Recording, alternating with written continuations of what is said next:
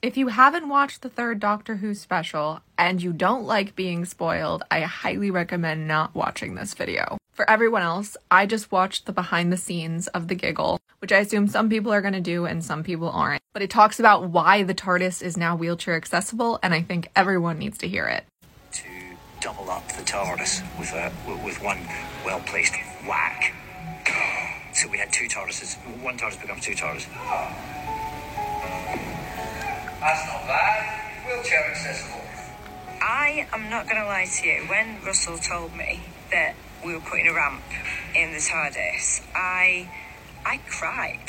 I did.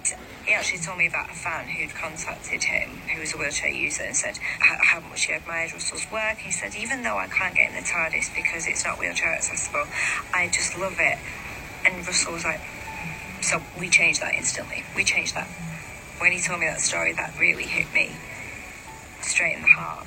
I know what that will mean for the disabled community and many disabled Whovians who who haven't had that. That's the first time the TARDIS has been wheelchair accessible, and to know it will be like that forever now feels like I'm going to get emotional. I'm going to start crying. Um, no, no, it's good. No, it's good because that's what it means. To know that I was part of that change is really special.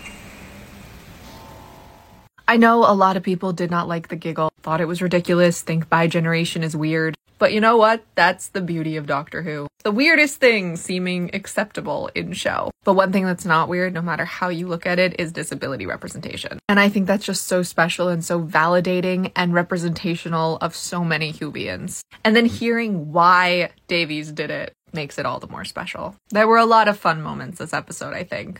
But that was my favorite. Can't wait to see what Ncuti brings to the Doctor. Short Cast Club